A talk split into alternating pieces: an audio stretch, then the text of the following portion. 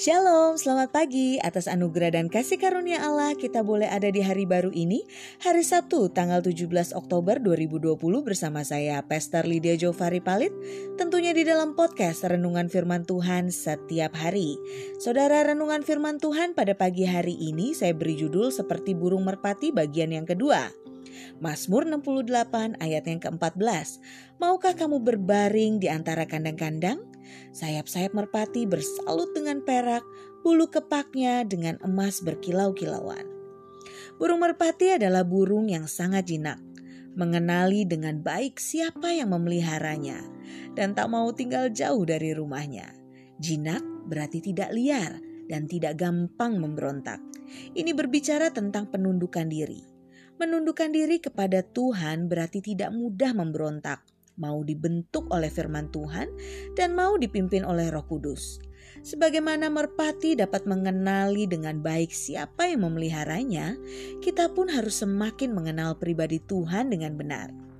Ya, kata mengenal di sini memiliki makna memiliki hubungan yang intim atau persekutuan yang karib dengan Tuhan.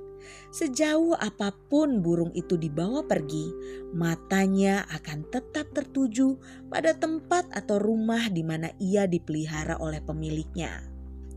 Sebagai merpatinya Tuhan, adakah kita memiliki kerinduan yang besar untuk selalu tinggal dekat dengan Tuhan dan berada di rumah Bapa? Mazmur 42 ayat yang kedua mengatakan, seperti rusa yang merindukan sungai yang berair, demikianlah jiwaku merindukan engkau ya Tuhan. Mazmur 84 ayatnya yang ke-11 mengatakan, sebab lebih baik satu hari di pelataranmu daripada seribu hari di tempat lain. Lebih baik berdiri di ambang pintu rumah Allahku daripada diam di kemah-kemah orang fasik. Satu hal istimewa dari seekor merpati adalah ia tidak memiliki kantong empedu, yang berarti tak pernah menyimpan kepahitan, sakit hati, ataupun dendam. Itulah sebabnya burung merpati dikenal sebagai burung yang memiliki ketulusan dan kemurnian. Betapa banyak orang Kristen yang sekalipun sudah aktif melayani Tuhan, hatinya masih dipenuhi dengan kotoran, sakit hati, kepahitan, dendam, benci, tak bisa mengampuni, dan masih banyak lagi. Rasul Paulus memperingatkan kepada setiap kita melalui Efesus 4 ayat yang ke-31.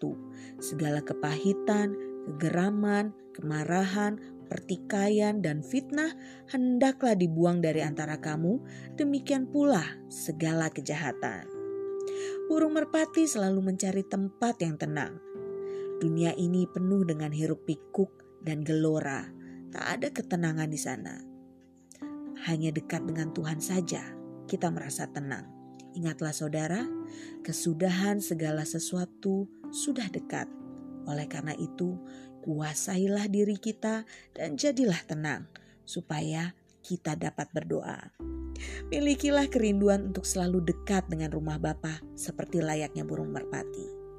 Mulailah hari ini dengan membaca, mendengarkan, dan merenungkan firman Tuhan, dan hiduplah di dalam ketaatan dan sukacita Allah.